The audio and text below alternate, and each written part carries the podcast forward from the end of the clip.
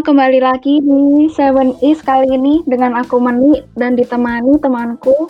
Aku Reta.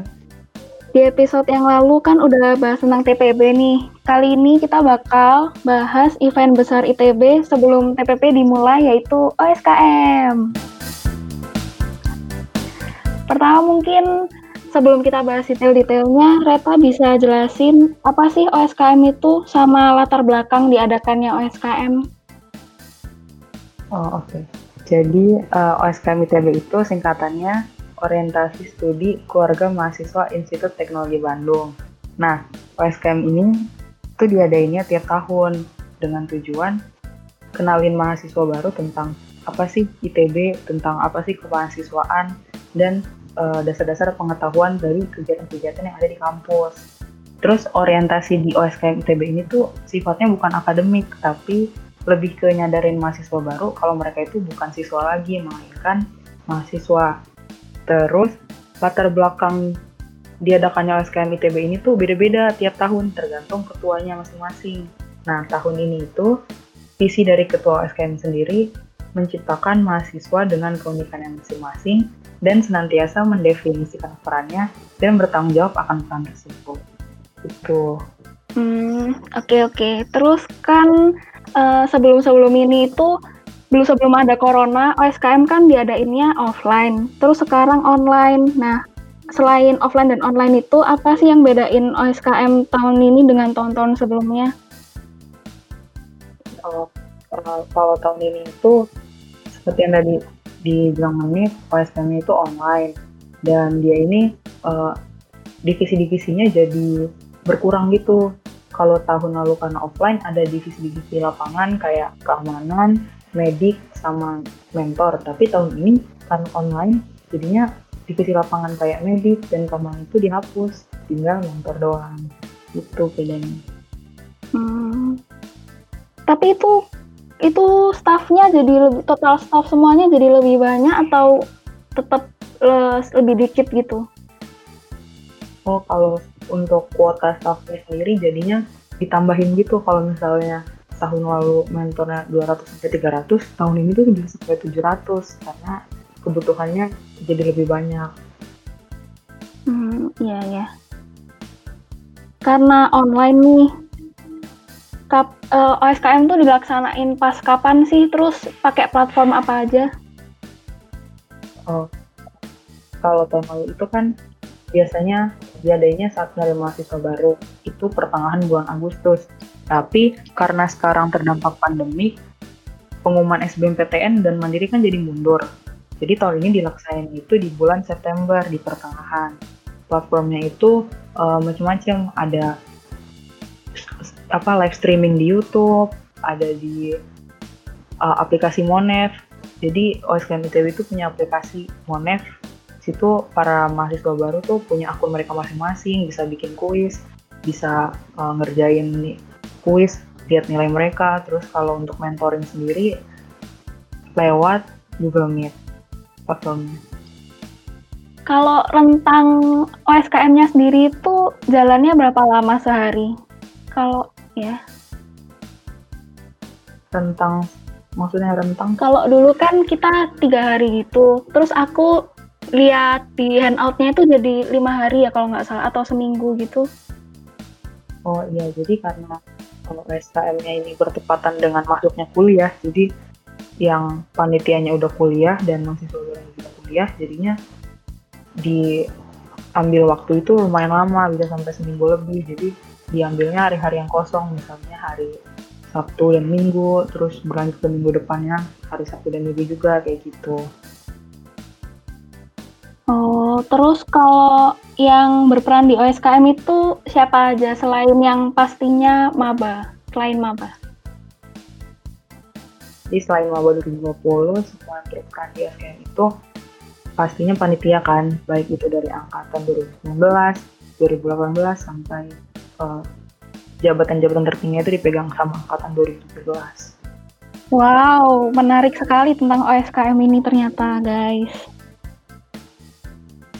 Terus kalau Reta sendiri di OSKM jadi apa perannya?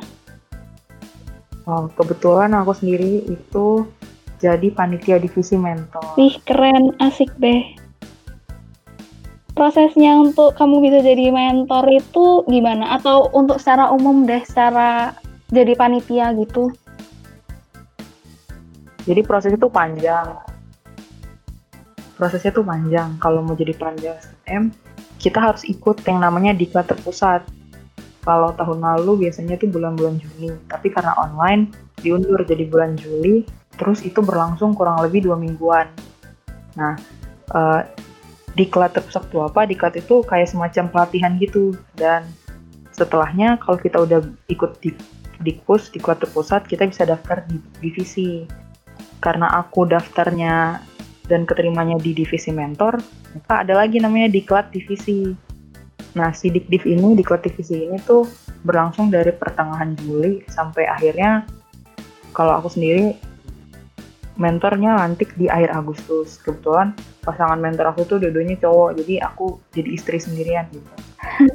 yang istri-istri itu kan itu lucu sih menurutku yang tahun lalu kan juga ada. Tapi kalau sekarang itu uh, karena panitianya lebih dikit ya kalau di mentor.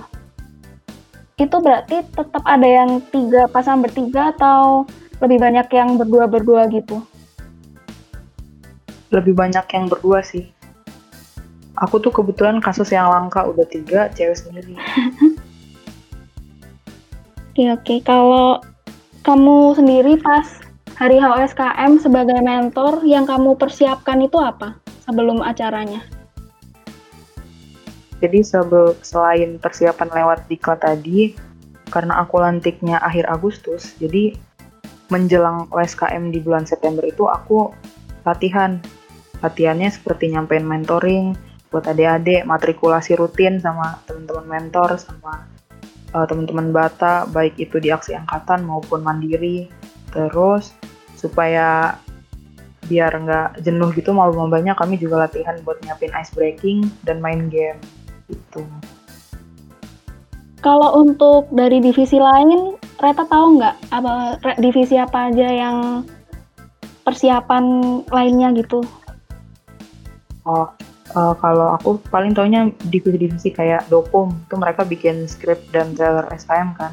Yang Hamin 3, Hamin 2, Hamin 1 itu yang di IGWSKM terus teman-teman aku di bidang acara ada yang jadi staff divisi seremonial divisi PO mereka juga ada di klub divisi kayak mentor tapi pantiknya duluan lebih cepat paling itu sih yang aku tahu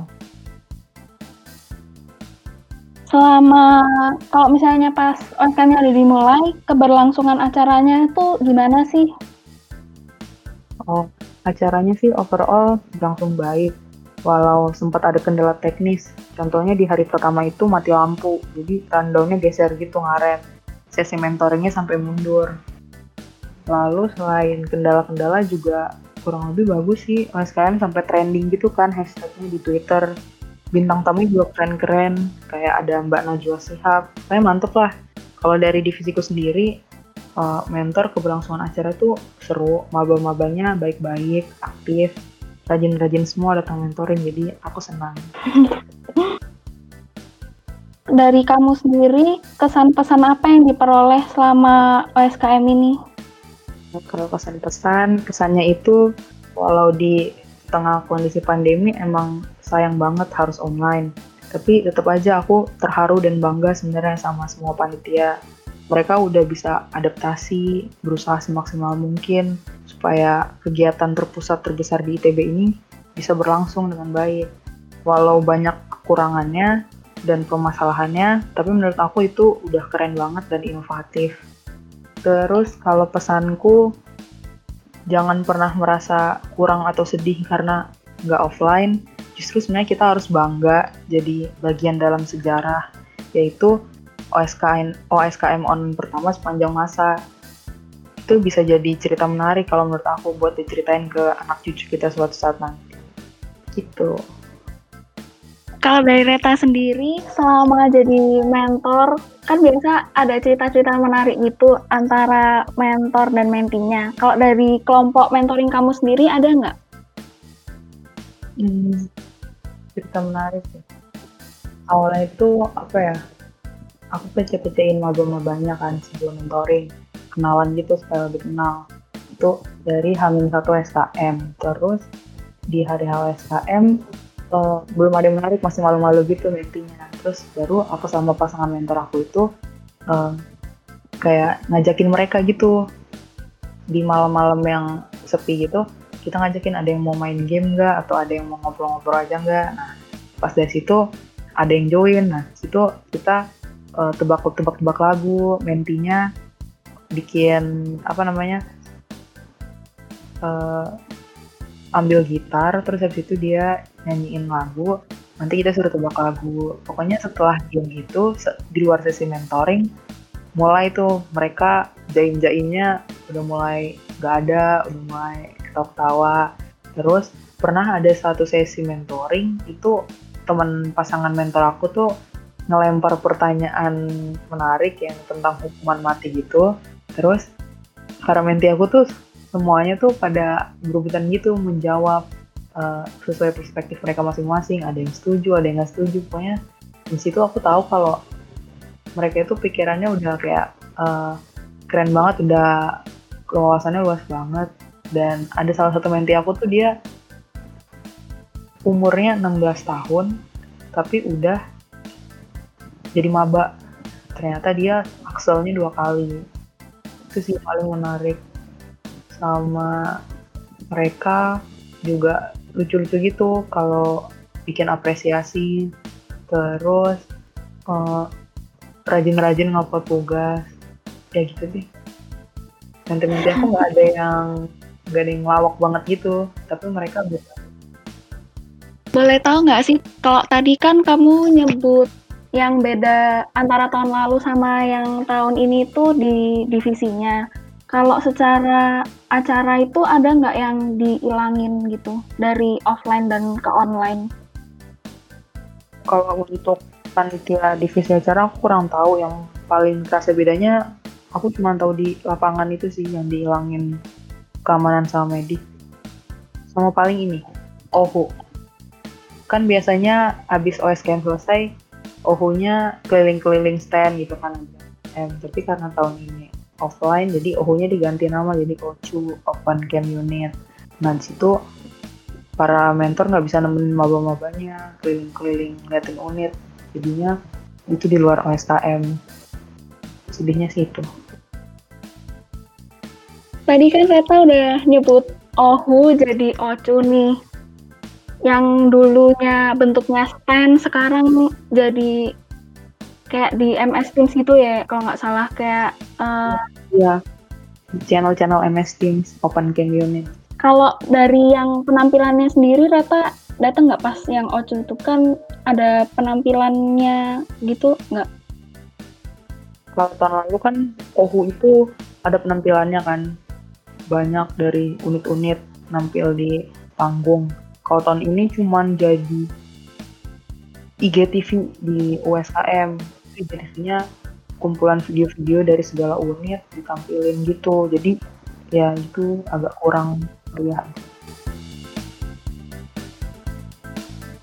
Karena OSKM-nya udah selesai nih sekarang, peran mentor buat menti ke depannya gimana sih nanti? Jadi apa? Oh, iya, harapannya itu para mentor nggak hanya jadi mentor di USKM aja, tapi bisa jadi teman uh, cerita, teman bertanya buat malu-malunya. Jadi kalau bisa disain, walaupun USKM udah selesai, jangan sampai lost contact sama malu-malunya. Bahkan kalau bisa, kalau udah offline nanti, ya diajakin lah ketemuan gitu malu-malunya supaya tahu uh, sifat, eh bukan sifat, supaya tahu uh, aslinya gimana terus uh, bisa tetap keep in touch ya jaga silaturahmi dan jadi teladan gitu buat maba-mabanya jangan sampai hanya berhenti di USKM aja. Karena peran mentor itu sampai selama-lamanya. Reta sebagai mentor pengen mentinya ke depannya gimana nih? Harapan buat mentinya? Harapan aku supaya menti-menti aku itu mereka bisa nemuin passion mereka. Kayak yang udah diajarin di SKM ikigai mereka tuh apa? Nah lalu semoga semua goals yang udah mereka aku udah baca kan semua goals goals mereka yang mereka tulis di worksheet.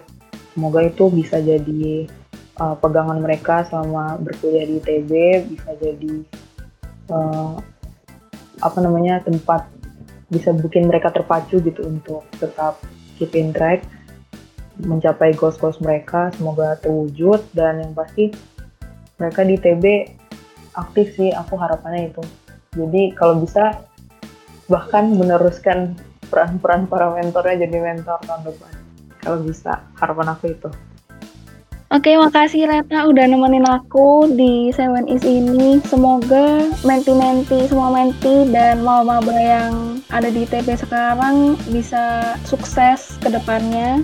Kita berjumpa lagi guys di podcast di episode berikutnya.